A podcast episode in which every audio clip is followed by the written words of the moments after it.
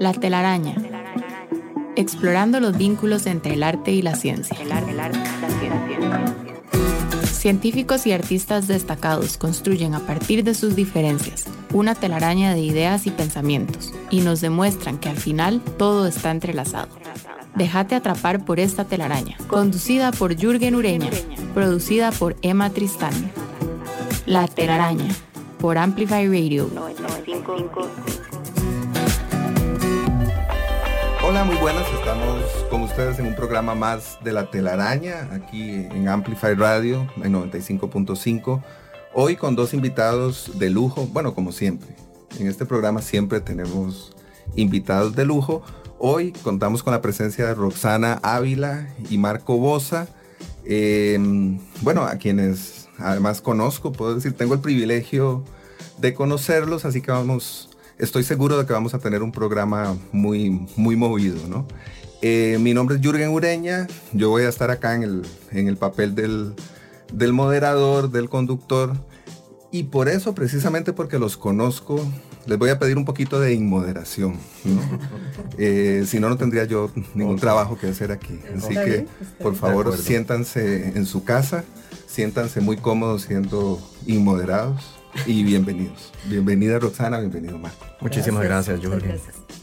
Em, comencemos un poquito con las presentaciones, cosa que es un poco difícil considerando que ustedes tienen una experiencia de vida que más o menos cabe como en siete vidas. Eso Es que somos gatos. no, a mí me asombra. Bueno, no solo me asombra, voy a ser honesto, me da envidia. Esa es un poco la... sí, qué, feo, ¿verdad? Ya se empezó a poner verde, ustedes no, lo pueden ver. Pero... no, pero es cierto, porque yo, yo, bueno, yo siempre digo que yo tengo dos velocidades, ¿no? Que son lento y estático. Ok.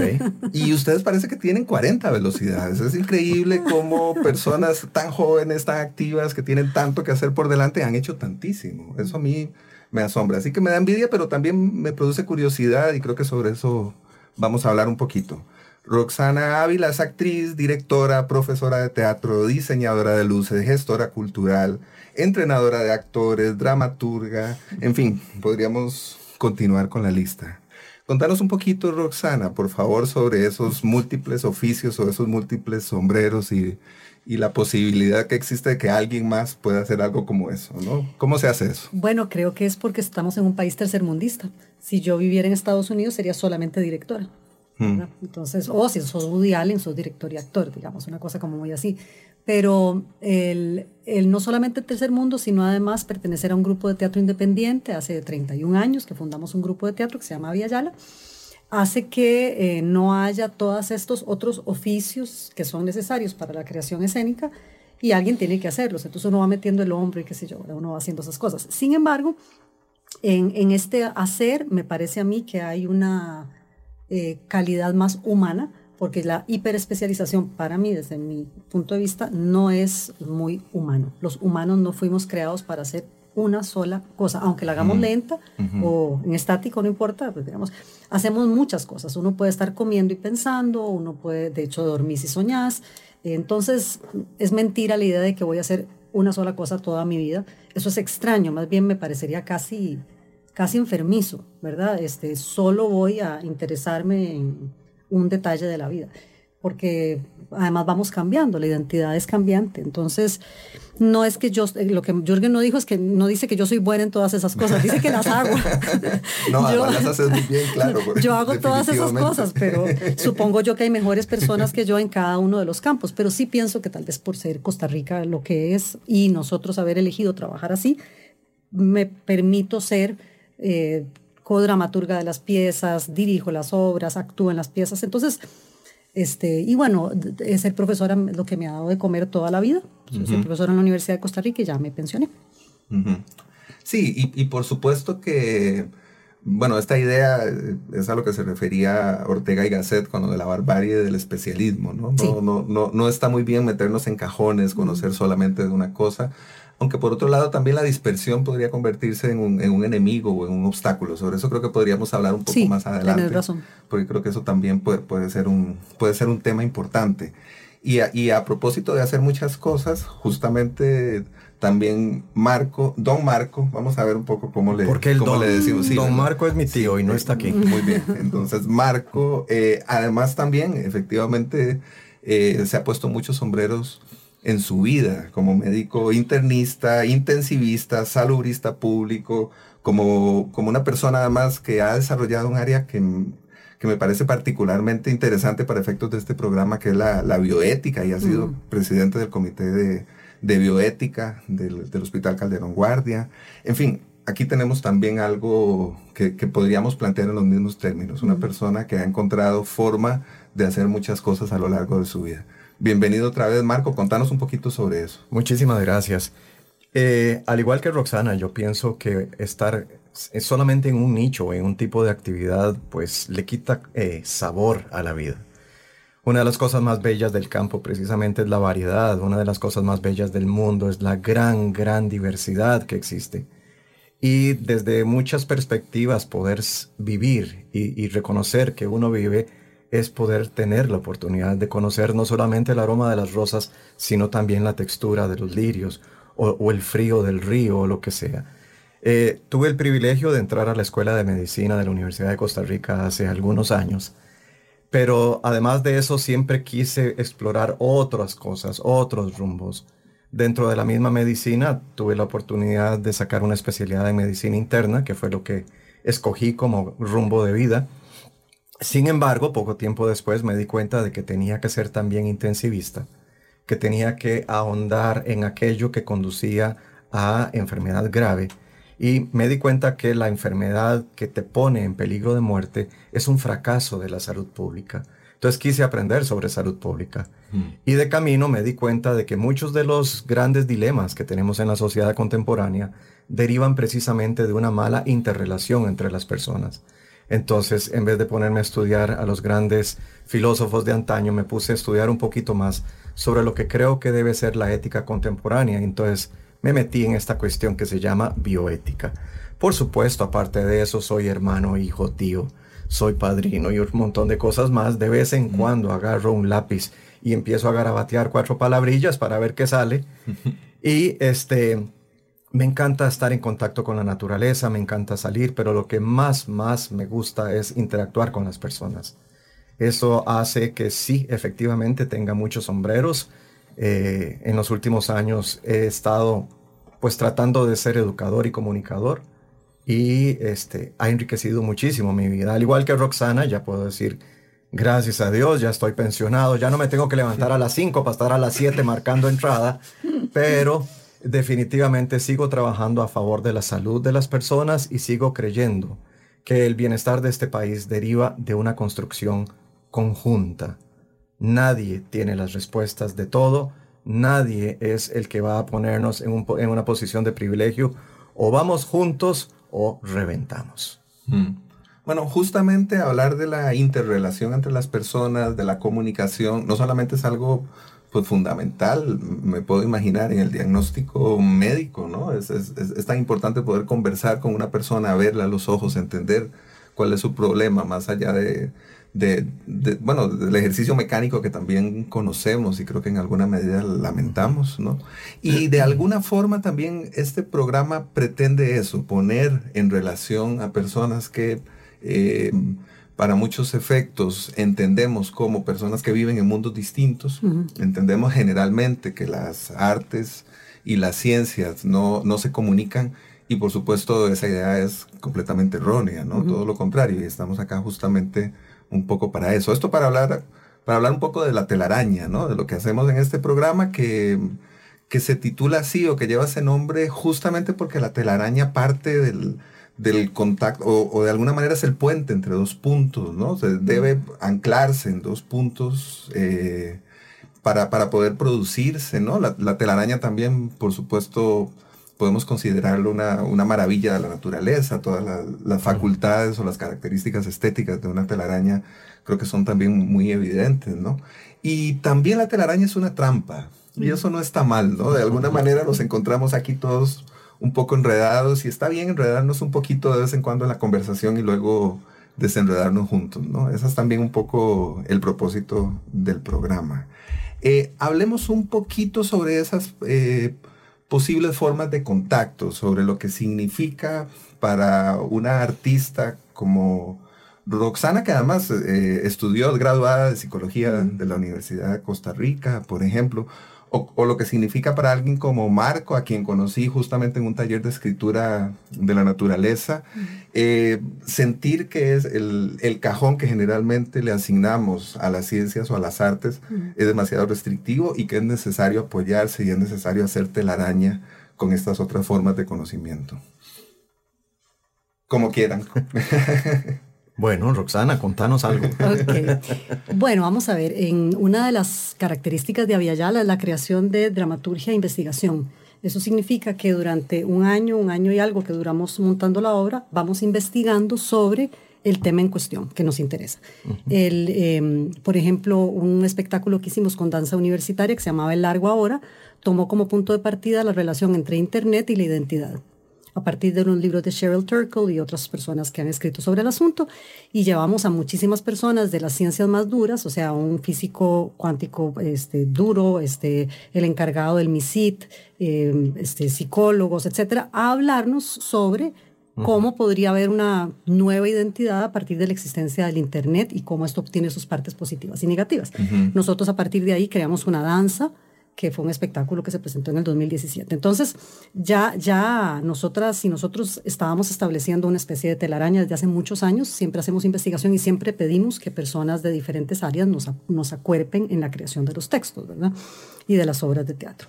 Eh, sin embargo, em, más allá, y voy a hacer aquí un salto un poquito diferente, a la vez, yo tengo el convencimiento de que el, teatro, más allá de lo que nos han dicho, que las artes son lo que alimenta el espíritu, es la posible sanación de una sociedad que está totalmente enferma, porque la sociedad se ha basado mucho más en la razón. Le ha dedicado a lo racional el peso pesado del saber, creyendo que es eso lo que nos va a sacar, ¿verdad? La tecnología y la razón es lo que nos van a sacar de la crisis y es más bien lo que nos tiene en la crisis, es mi opinión. Em, los, las culturas ancestrales tenían mucha tecnología, por ejemplo, la capacidad de em, hacer, ¿cómo lo explico? Em, un un jardín de millones de kilómetros en los Estados Unidos, que es lo que hacían los indios, no, no dormían con, con, los animales, pero habían hecho, quemaban ciertas cosas y hacían ciertas cosas con las montañas para saber que ahí iban a estar los bisontes. Entonces, para ir a cazar el bisonte sabían que tenían que ir ahí. No tenían que tener esta cosa espantosa que tenemos ahora, que son las vacas torturadas y los pollos torturados para que todo el mundo se pueda alimentar con proteína. Entonces, eh, estas lógicas de cómo participar de la... De la de la naturaleza de una forma más eh, generosa, más eh, orgánica, más fluida, está unida totalmente al arte. O sea, ellos no había, hay palabras, hay grupos originarios donde no hay palabra para artista, porque todo el mundo canta, porque todo el mundo baila. O sea, es muy raro que alguien diga, no, no, yo, yo es que no canto, yo no bailo.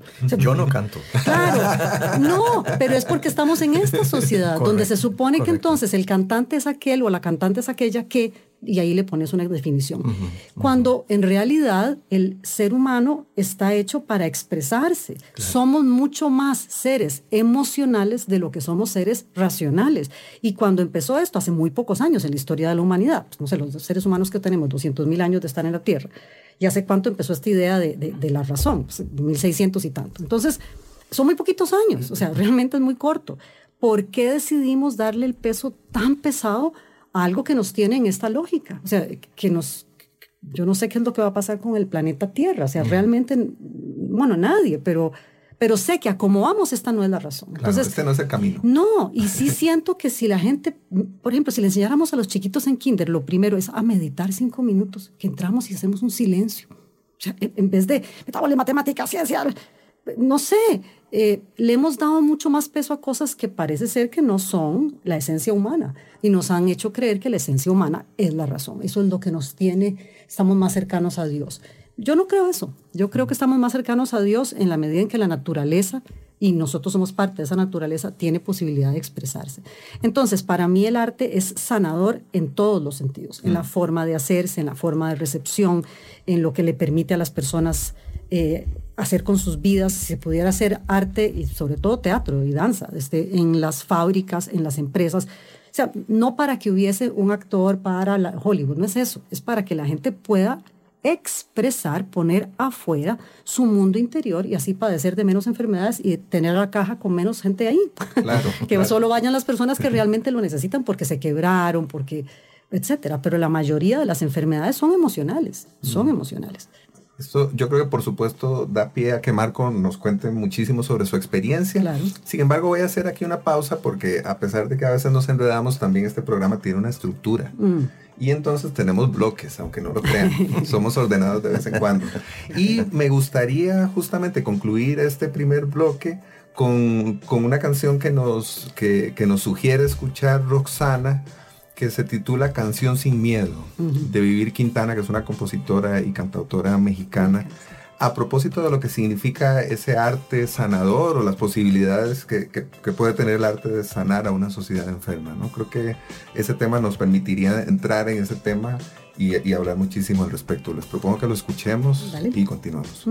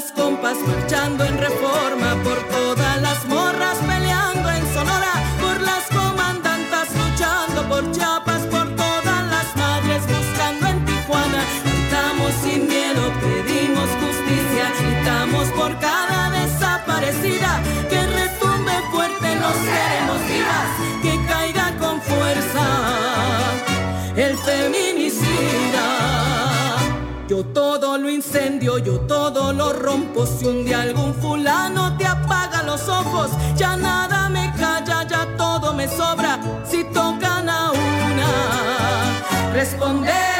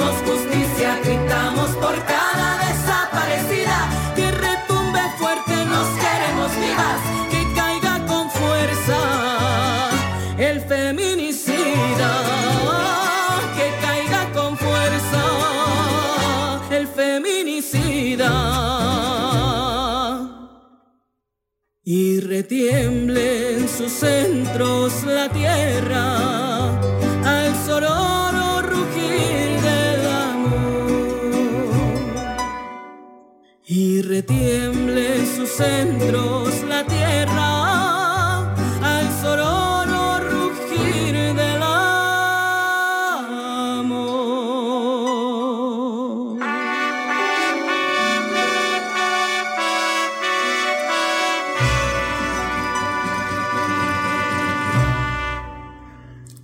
bueno, Roxana nos, nos propone esta especie de himno de la sororidad que dice, si tocan a una, respondemos todas. Eh, creo que las razones por las que, creo que la, canción es suficientemente clara, digamos, en, lo que propone, pero me gustaría escucharte, eh, conocer por qué, por qué propones esta canción en este contexto, en el contexto de este programa. Justamente porque creo en la transmutación. Eh, la parte más importante de la canción para mí es cuando ella dice que alguien puede meterte miedo, entonces yo puedo reaccionar de múltiples maneras. En el caso de estas mujeres, reaccionan con alas que les crecen. Entonces, mm, yo puedo reaccionar em, de, o sea, vos me pegas a mí y a mí me duele, pero yo puedo decidir si mi reacción es pegarte de vuelta, si mi reacción es em, em, taparme, si mi reacción es, o sea, yo puedo decidir sobre mi reacción, porque eso es un trabajo personal que una hace con una, con una misma. Además, puedo escoger cuánto tiempo quiero yo acordarme que vos me pegaste. Yo no puedo evitar que vos hagas lo que hagas. O sea, vos me pegaste a mí, pero yo sí tengo poder sobre mi reacción y el espacio que yo le doy a eso en mi, en mi tiempo y en mi cuerpo y en mi vida y en mi alma. Entonces, creo que una reivindicación de la violencia no respondida de la misma manera es lo más interesante para mí de la canción. Es cierto que se necesita justicia y es cierto que los los feminicidios no son nuevos, simplemente que ahora parece estar más claro que, están ahí, pero no, la historia de la humanidad es una historia de la agresión contra la mujer en general desde la plantación de, de, de hace 6.000 años más o menos. Em, pero sí puedo decidir no hacerme esa, que está llena de rabia y, y, quiero... No, yo puedo sacar alas y entonces soñar con un mundo distinto. Y ahí donde reivindico el arte como una forma de escribir en las paredes que les importa tanto a los, políticos de este país, las paredes que se manchan. En vez de, ir y golpear a alguien y matar a alguien, eh, puedo escribir en una pared otras cosas. Eh, una frase que tal vez haga que otra persona lo piense otra vez, este, etcétera. No, no sé, es la transmutación de una emoción muy poderosa en algo que me permita no enfermarme, que para mí es lo más importante del arte. Por eso yo estoy muy contenta de conocer a Marco, porque yo no soy médica para nada, pero de alguna manera creo que el arte es como una especie de chamán y ellos sí son médicos y médicas. Entonces, em, creo que por eso escogí la canción. Claro, claro. Bueno, y si, y si el arte es sanador, eh, sanar también es un arte. y creo que Marco es la persona indicada para hablarnos un poco sobre el arte de sanar. Es un tema muy, muy, muy interesante y sobre todo muy contemporáneo. Sin embargo, tiene raíces muy, muy antiguas. Eh, creo que en este momento podría ser importante que, pensemos juntos qué es esto de lo que estamos hablando, de la salud, ¿verdad? La salud de las personas. Y, normalmente lo que uno puede imaginarse es que los profesionales de la salud lo que hacen es dar pastillitas y posiblemente poner inyecciones. Salud es muchísimo más que la salud física exclusivamente. Si vamos a ver lo que es un ser humano, vamos a encontrar que tiene una primera parte que es su cuerpo físico. Eso es lo que nos permite estar acá. Eso es lo que me permite estarme tomando esta tacita de café en tan buena compañía. Eso es lo que me permite caminar hacia mi hogar. Eso es lo que me permite desempeñarme en lo que hago. Pero este cuerpo, además de tener una estructura física, tiene una serie de componentes funcionales. Y es, aquí es donde se empieza a complicar la cosa porque no basta con tener una estructura, sino que la estructura interactúa consigo misma. Es decir, es una estructura inteligente, es una estructura que se amolda, es una estructura que se transforma y como dice Roxana, es una estructura que transmuta. Porque lo que era ayer no necesariamente es lo que tengo hoy. A pesar de que el cuerpo sigue siendo el mismo, hay cosas más profundas que van a ir cambiando conforme la persona vive, conforme la persona eh, evoluciona. Resulta que también tenemos un componente emocional del que tanto estás en este momento hablando, Roxana, y tenés absoluta razón. Nuestra educación se ha fundamentado en la transmisión de conocimientos y en el desarrollo de habilidades. Pero no tenemos una educación que sea fortísima en el campo emocional de las personas no nos han enseñado, no hemos buscado formas, no hemos desarrollado capacidades ni habilidades para poder manejar una parte emocional que es la que condiciona las guerras, que es la que condiciona la trompada. Veamos, por ejemplo, qué está sucediendo con COVID-19.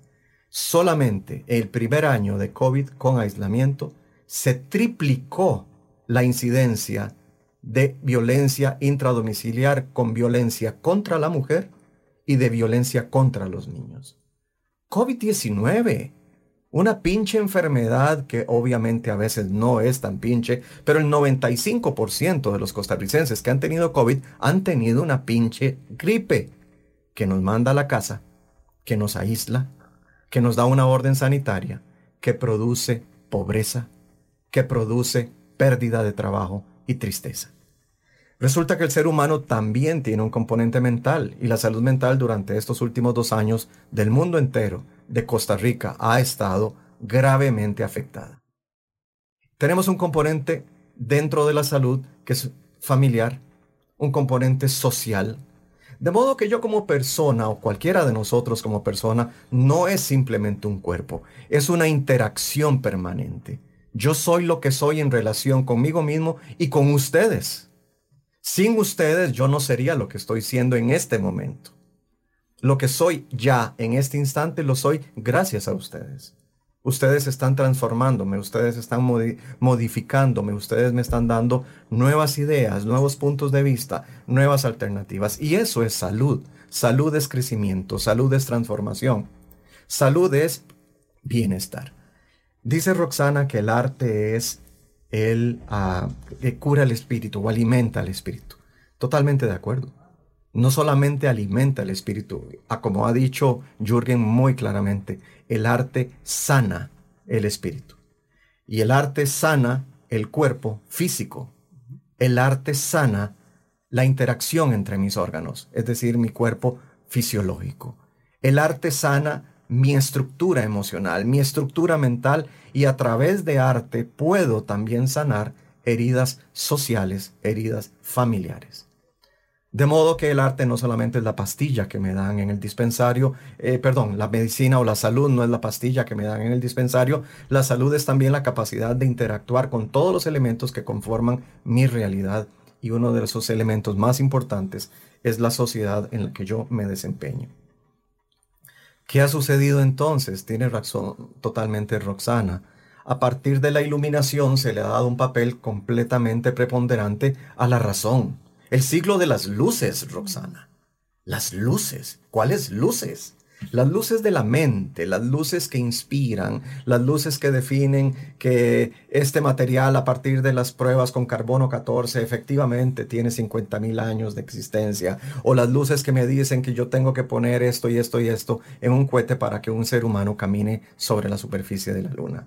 Estamos totalmente de acuerdo. ¿Y el hambre que hay en el mundo? ¿Lo curó la razón?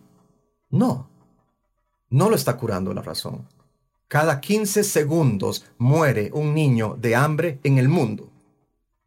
¿Dónde está el reinado de la razón? ¿Dónde está el papel preponderante del intelecto? Definitivamente esta sociedad está con muchos, muchos problemas, está enferma en muchos sentidos. Por supuesto, hay gente que tiene menos grado de enfermedad y otros que están profundamente enfermos. Y cada minuto se gastan 3 mil dólares en cuestiones de guerra. Por supuesto. Eso es, un absurdo. ¿Cuál es el mejor, cuál es el principal, ah, cuál es la industria más exitosa sobre el mundo dentro de la perspectiva legal? La producción y distribución y venta de armas. Sí, la guerra como un todo. Muy de la mano de la producción, distribución de fármacos. Claro. ¿Y por qué necesitamos tantos fármacos? Porque estamos enfermos. ¿Y por qué estamos enfermos? Porque hemos encontrado montones de razones para no ser felices. Porque no cantamos. Exacto. Porque no cantamos, porque no bailamos, porque tenemos problemas para expresar el amor, porque tenemos problemas para expresar nuestros sueños, nuestros ideales. Y en el arte encontramos precisamente ese mecanismo, ese, ese, ese sendero, ese, ese, esa herramienta, ese instrumento con el que podemos empezar a abrir un poquito, donde podemos empezar a explorar un poquito más aquello que llevamos en el alma, aquello que llevamos en el espíritu. Se dice que somos creadores, que somos creativos. La educación contemporánea explora una mínima parte de nuestra creatividad. Y ser creativo no es dibujar el sol amarillo y el arbolito verde, es muchísimo más, es muchísimo más. Precisamente me encanta poder conversar con Roxana y con vos, Jürgen. Muchas gracias. Porque... estaba comenzando a sentir un poco aislado y abandonado. Ligeramente. Ligeramente abandonado. El drama ha sido conocido como parte integral de la, de la identificación como seres humanos desde tiempos inmemoriales. Es decir, nuestra cultura occidental, que tiene fuertes raigámenes greco-latinos, es una cultura carajilla. Por amor de Dios, el pueblo israelí va por el año 5000. 780. no me digas, porque ya se me olvidó. Y el pueblo chino va pasando también los 5.000, casi llegando a los 6.000 años de historia registrada. Claro, de historia conocida. De historia conocida. Vivida. De hecho, le, preguntaron, le preguntaron a un político chino que qué opinaba de la Revolución Francesa y dice, bueno, es muy, muy pronto para decir nada. Para ver el verdadero impacto. el verdadero impacto. Estoy totalmente de acuerdo. Y resulta que en todas estas culturas el arte era fundamental. No solamente tenemos ah, historia de lo que se hacía en aquellos tiempos, llevando a los enfermos a los templos, tratando de inducir el sueño, eh, tratando de inducir estados de alteración de la conciencia para buscar sanación dentro de sí mismos, sino que los griegos llegaron incluso a proponer que la belleza externa, la armonía externa, era fundamental para la armonía y la belleza interna del ser humano es decir, lo estético como parte integral mío. Y en este momento tendríamos que decir que se vuelve nuevamente algo real, lo que tal vez alguien, Santo Tomás, bueno, no, nos metamos mucho en, esos detalles. En la vida hay cosas que son buenas, en la vida hay cosas que son bellas y en la vida hay cosas que son verdaderas. Es decir, lo bueno, lo, lo bueno, lo real y lo bello. Estética, ética y justicia. Y desde esa perspectiva, salud, bienestar, es eso. Salud es estética. Salud es belleza, es bienestar. Salud es lo real, lo justo. Y salud es muchas cosas más. Entonces, estoy totalmente de acuerdo con ustedes. No podemos seguir concibiendo en pleno siglo XXI como que la salud es hacer fila a las 4 de la mañana para que me den cita en el Levi's. La salud empezó desde mucho antes. Sin lugar a dudas, la salud empezó desde el momento en que di mi primer grito. Desde el momento en que mamá me amamantó. Ahí empezó mi salud. Ahí empecé a adoptar una serie de valores, una serie de principios, una serie de, de predilecciones que me permiten desarrollar el concepto de salud. Y a partir de mi vida social, a partir del momento en que empiezo a interactuar con otros chicos o con mi misma familia, a partir del momento en que salgo a una vida productiva, ya con un titulillo bajo el brazo, o con un oficio aprendido en algún taller junto a un maestro, en ese momento empiezo a desarrollar otro tipo de salud, que es la salud social, la salud de la comunidad. Y tenemos, muchachos, muchísima tarea pendiente. Sí, mucha, sobre todo porque no existe un solo plan de gobierno en los, los 200 años de historia costarricense que plantee en el lugar de importancia al arte. Siempre es el, postre que, del cual podemos prescindir. Cuando hay crisis podemos prescindir. Tendremos que hacerlo porque no es justo. No tiene sentido. No es correcto. tiene sentido. Eh, al arte nunca se le puede relegar. Pero es lo que se ha hecho siempre. Totalmente de acuerdo y tienes toda la razón es algo histórico, es algo patente, se puede revisar Pero es porque no se entiende, no se entiende el arte de, claro, lo que estamos no se hablando. Vive. Yo creo que hay algo que estamos ¿Ves que el arte conversando de los artistas? una y otra vez. El arte no te da la prestigio en la forma en que un título universitario te lo podría dar y no te van a contratar con la misma facilidad cuando llevas el papelillo de la UC de, de la universidad que cuando llegas con tu maravillosa obra sea esta plástica o sea dramática. Hay un, hay un personaje eh, curioso, un, chileno llamado Alejandro Jodorowsky, supongo que, lo conocen, que, es, que es una persona que justamente ha integrado y ha desintegrado muchas cosas. Difícil no, conocerlo, sobre todo por lo que desintegra. claro, claro. Es un iconoclasta. Tiene esa doble sí. Efectivamente, efectivamente, ¿no? Tiene, eh, pero realmente logra eh, abarcar muchísimas cosas, saltar de una forma de arte a otra, ¿no?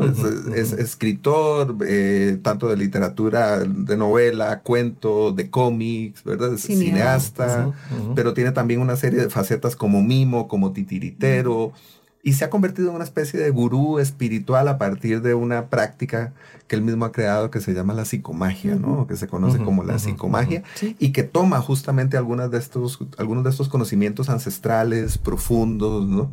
Pues él... Eh, yo he querido imaginar que la telaraña, bueno, junto con Emma Tristán, la productora de este programa, hemos imaginado que la telaraña tiene de vez en cuando a una especie de invitado ausente, ¿no? Una persona que está con nosotros porque de alguna manera también confirma o dice lo que estamos diciendo.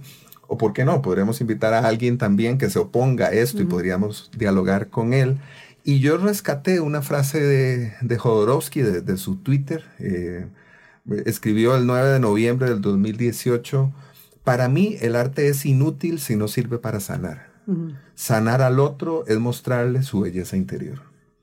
Creo que es un poco lo que hemos dicho y creo que él, no solo con estas palabras, sino con, esta forma de vida, efectivamente, por un lado profundamente creativa, por otro profundamente iconoclasta, muestra que el arte es una forma de vida y que puede llegar a muchos lugares. Voy a atreverme a ser inmoderada. Como Muchas gracias, este, por favor, de eso se trata. Este, vamos a ver, la raíz más importante de la cual es eh, chupa o mama eh, Jodorowsky es Jung, ¿verdad? Carl Gustav Jung. Y Jung en realidad hablaba de encontrar la parte oscura y darle el campo a la parte oscura. Entonces, yo estoy de acuerdo. El arte es inútil si no sana. Ahora, la definición de belleza interior del otro no siempre debiese ser, eh, ¿cómo se llama? Monolítica. ¿Por qué? Porque yo me sano si acepto mi oscuridad. Esa historia muy conocida infantil donde se invita a todas, nace la princesa y se invita a todas mm, las hadas y a, una no le invitaron. A nada mala, claro. Exacto, porque, porque es mala, ¿verdad? Porque, es, chichosa, porque, porque, es ¿verdad? medio oscurilla. Entonces ella viene, como está enojada, viene y dice que la chiquita se muera. Como llegaba una que llegó tarde, así, dice, no, que no se muera, que nada más se punce y dure más 100 años. Bueno, la historia de la Cenicienta. Bien, ok. Eh, de la Bella Durmiente. La Bella Durmiente, sí. Este, ¿Qué es lo que está diciendo profundamente esa historia? Si vos no invitas a tu vida, a tus partes oscuras, porque no somos solo bonitos, ni bonitas, ni dulces, ni amorosas. O sea, si yo no acepto que adentro mío hay también una acosadora, hay también una asesina, hay también una... Si no, ay, no, yo no, yo... Lo que tengo que hacer es transmutarlo. Yo me tengo que invitar a mi mesa de invitados y de invitadas a todas mis partes en la mesa.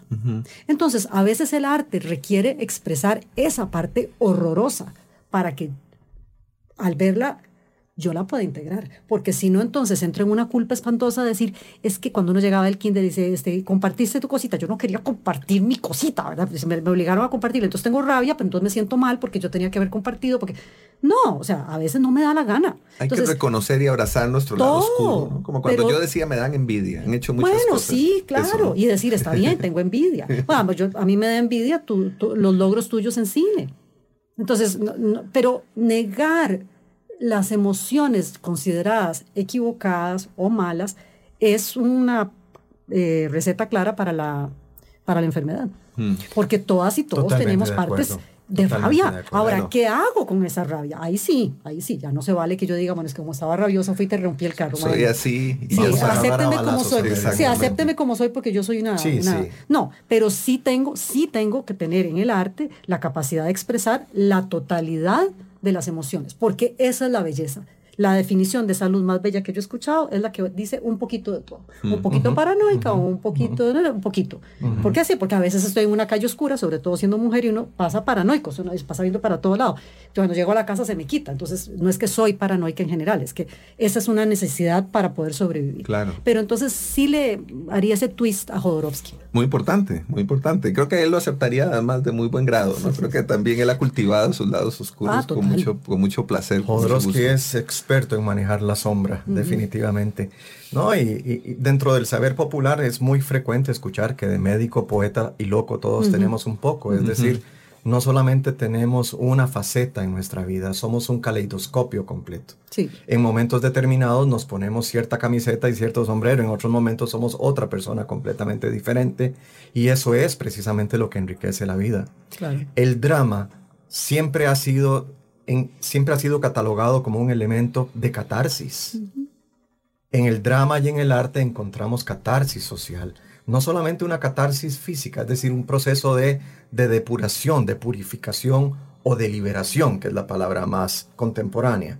Vamos a liberarnos de todo esto. Bueno, el asunto está en que también hay catarsis emocional y también hay catarsis mental. Nuestros procesos mentales se transforman cuando vemos arte y sobre todo cuando vemos drama. Cuando yo me identifico con aquel actor, con aquella actriz, donde yo veo movimiento escénico que se parece mucho a la vida real. Porque de todas las artes, la que realmente emula la vida cotidiana es el teatro, es el drama. La tragedia, la comedia, todo esto. Y reconociendo el valor de este tipo de recursos, a partir de los años 70 aproximadamente, se han ido fortaleciendo cada vez más las iniciativas que integran arte en el quehacer de los hospitales, en el quehacer de las, de las clínicas e incluso de algunos centros médicos privados tipo consultorio. Hmm. Tenemos la historia de Patch Adams, un hombre brillante, intelectualmente superior. Pero Patch Adams reconoció que a través del humor y de presentar una cara de tonto, podía acercarse y generar confianza con los niños y con los ancianos. Que perfectamente podía llegar donde ellos y permitirles a través de una tontería que estas personas se abrieran y le expresaran lo que tenían adentro. Entonces la, la, figura del clown incluso está siendo explorada en Costa Rica en este preciso instante. El Hospital Nacional de Niños tiene este tipo de artistas que están ahí aprendiendo cómo es que se trabaja en un ámbito hospitalario con los cuidados propios de un hospital, pero atendiendo las necesidades emocionales de los pacientes internados.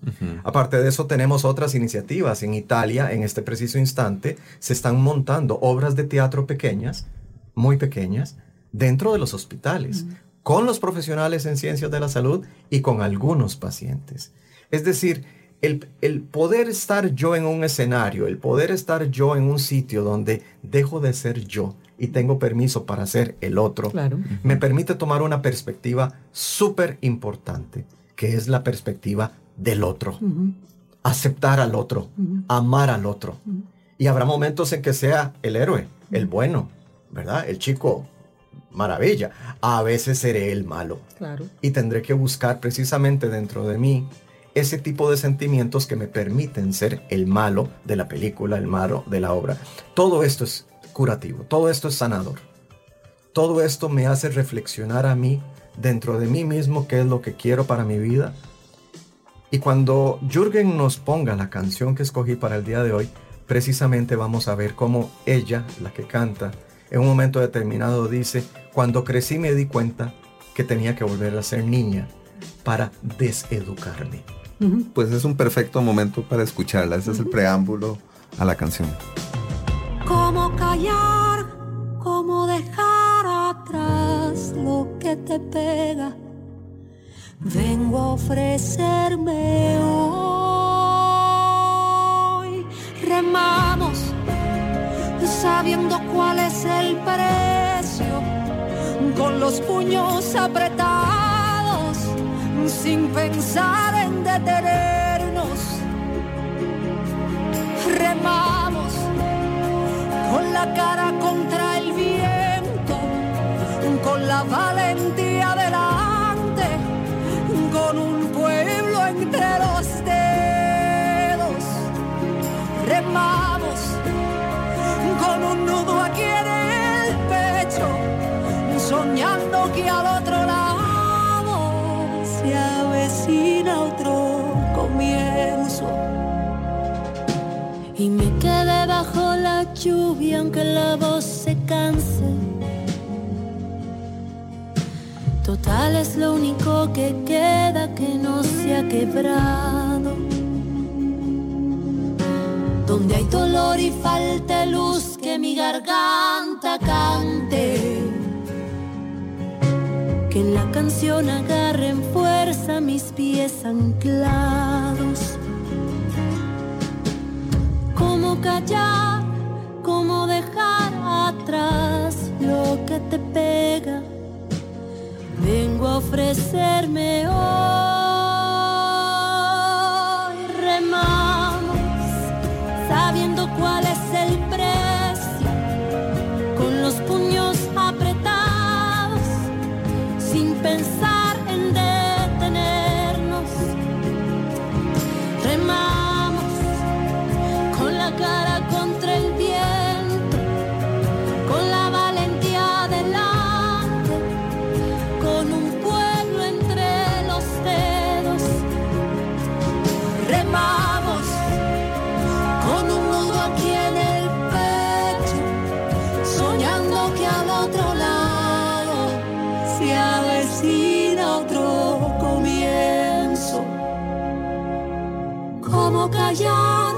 ¿Cómo dejar atrás lo que te pega? Bien, esta es, es una canción que interpretan la puertorriqueña Cani García y Natalia Lafourcade, la mexicana conocida, al menos para mí, por su disco dedicado a Agustín Lara. y, y este tema Remamos lo propone Marco para esta conversación. ¿Por qué, Marco? Sí, básicamente lo que me encanta de esta canción es que hace una presentación de una mujer que está diciendo que desde chica se siente fuera de lugar. Y a la hora de crecer reconoce que va a tener que interiorizarse, como nos está eh, invitando Roxana a hacer. Tiene que meterse dentro de ella para deseducarse. Pero no se queda ahí, no se queda ahí. Inmediatamente ella dice, ¿cómo dejar atrás lo que te pega? ¿Cómo negarlo? Y de inmediato agrega, hoy vengo aquí a ofrecerme. Remamos. Con el viento en la cara, con la valentía por delante. Es decir, yo considero que en este momento Costa Rica está terriblemente lastimada. Creo que los últimos dos años de pandemia han sido un golpe muy violento en miles de hogares costarricenses. Para decirlo rápidamente, hablemos un poco de números que tal vez no significan mucho, pero sí son importantes. Más de 150 mil chicos han tenido que abandonar la educación formal porque no tienen recursos para seguir adelante. El teleestudio parte del, del, del, del hecho de que tenés que tener computadora y electricidad en la casa y estos niños no tienen ni una ni otra. ¿Cuál teleeducación? No hay teleeducación. Tenemos claro que tenemos casi medio millón de trabajadores costarricenses sin trabajo. En el pico máximo de pandemia hace un año teníamos aproximadamente un desempleo del 24% en Costa Rica. Esto es escandaloso. Esto es in inaceptable a todas luces. Con mucho trabajo y con mucho esfuerzo y con la liberación de medidas de aislamiento y de contención, estamos en un 16.6. Aún así es inaceptable. El, el 20% de los costarricenses vive en pobreza y en miseria. Y cuando no tenés comida sobre la mesa y cuando no tenés oportunidades de, de, de, de, de nada, evidentemente surge la violencia, surge el rencor, surge ese desasosiego de que por qué a mí me tienen en lo que te estoy y por qué mi familia no tiene derecho a tener un bocado de pan sobre la mesa. De modo que hay muchísimo que hacer y al igual que Cani García y al igual que Natalia, yo pienso que hay que remar. Hay que remar porque hay muchísimo, muchísimo pendiente. Y no solamente es la parte económica, en la parte emocional, vuelvo a insistir, re replico las palabras de Roxana, es inaceptable el nivel de violencia social, el nivel de violencia contra la mujer, el nivel de violencia contra los niños. Es inaceptable. Yo no voy a ir a quebrar ventanas, yo no voy a ir a lastimar vehículos. Yo propongo que a través de proyectos sociales, que a través de proyectos comunitarios, que a través de proyectos familiares encontremos paz y salud dentro de nosotros. Y creo firmemente que Roxana tiene muchísimas respuestas a través del arte.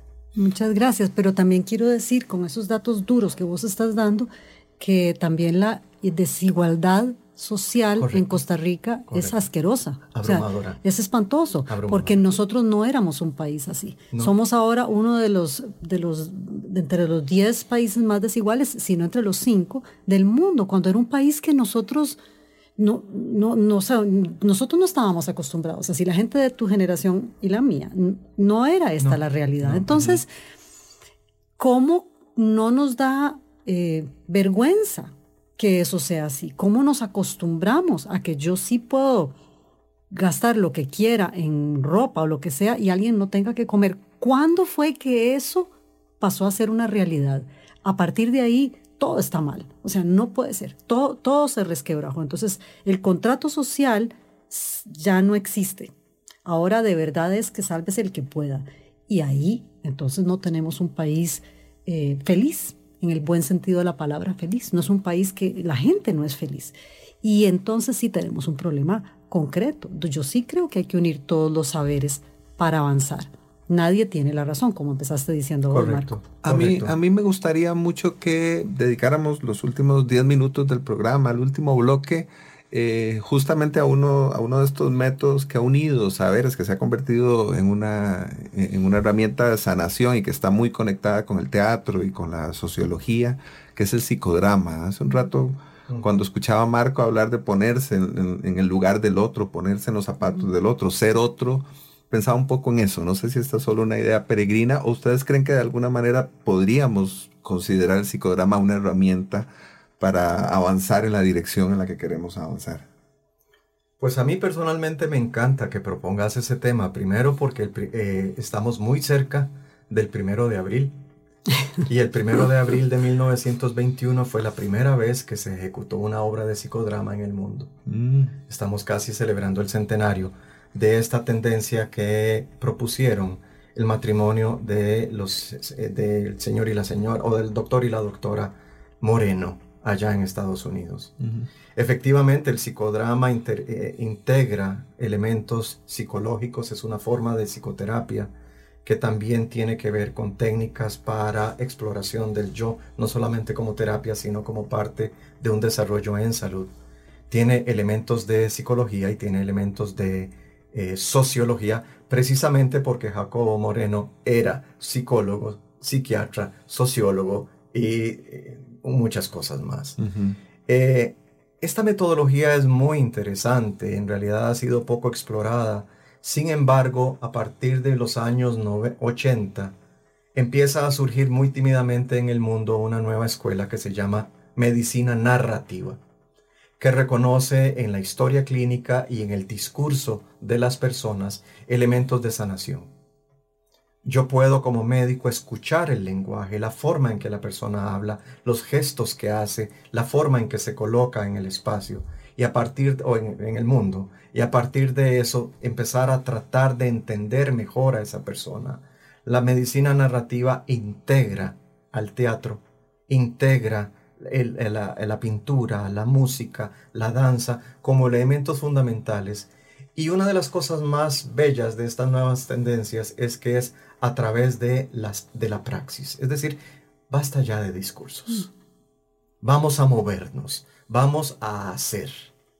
Quiero verte moverte, quiero verte caminar, quiero verte gesticular, quiero conocerte aún muchísimo mejor. Entonces ya las cosas no son de la boca para afuera. Mm ya es el cuerpo entero el que me está hablando.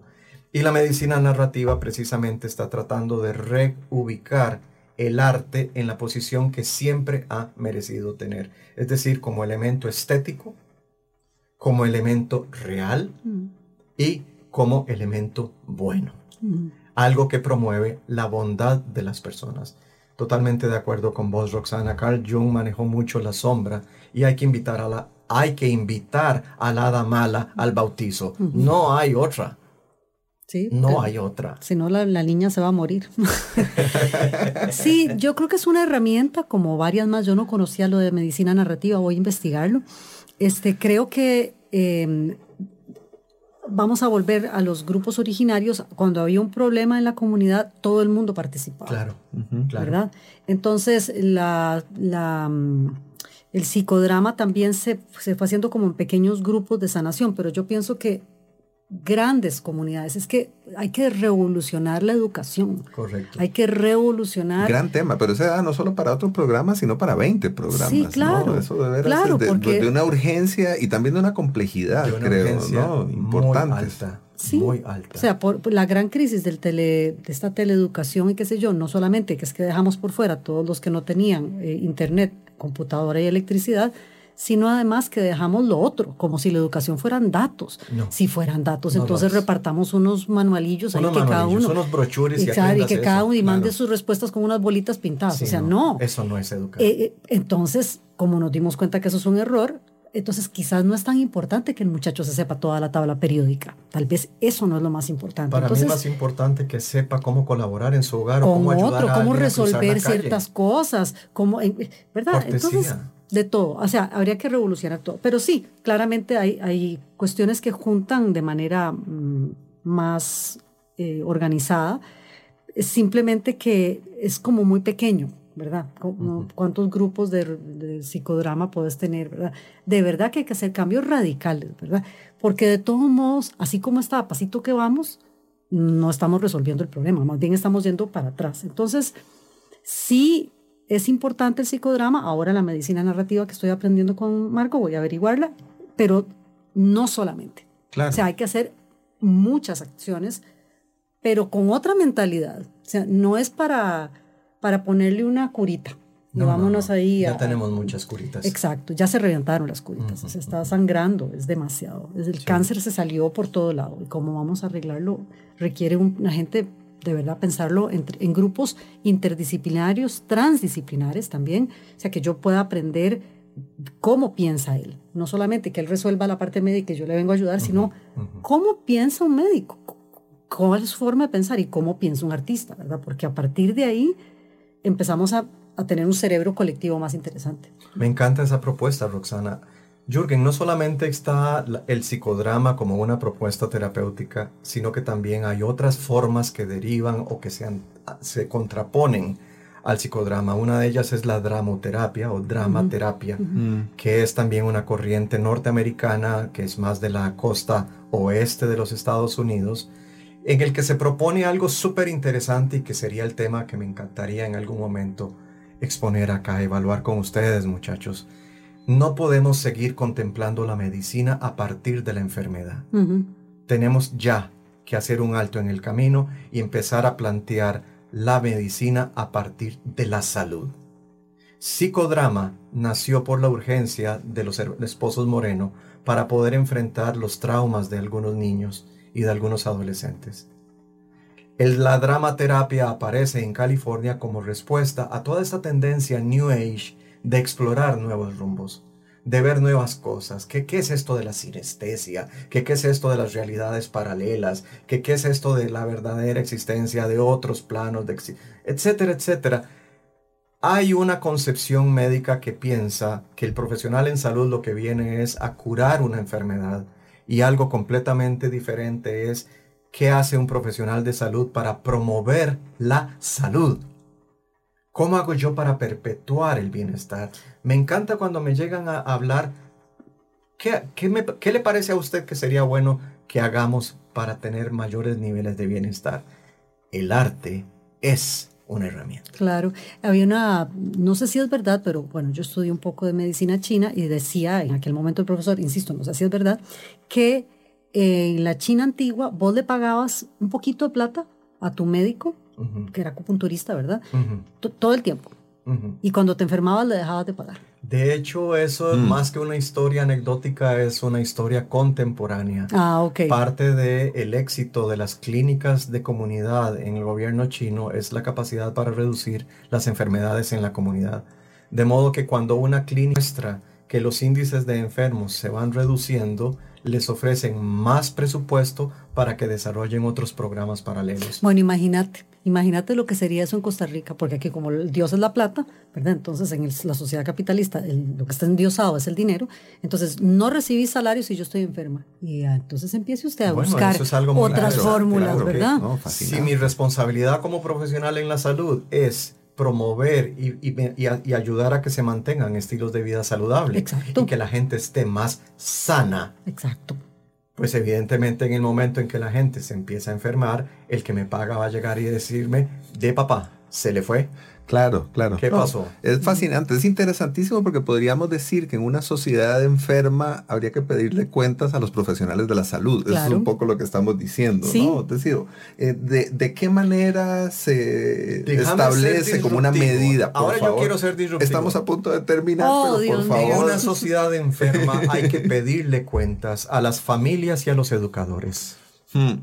Volvemos a hablar un poco de esta cosa de la necesidad de integrar, ¿no? Lo que justamente, bueno, está en, la base de, la telaraña como idea. Estamos tratando de conectar, reunir y atrapar incluso personas de diferentes ámbitos, porque creo de veras, y me parece que ustedes están de acuerdo conmigo, todo lo que hemos conversado me lo confirma, que esa es la forma de hacer, de comenzar a hacer cosas en una dirección muchísimo más sana, muchísimo más eh, sensata, ¿no?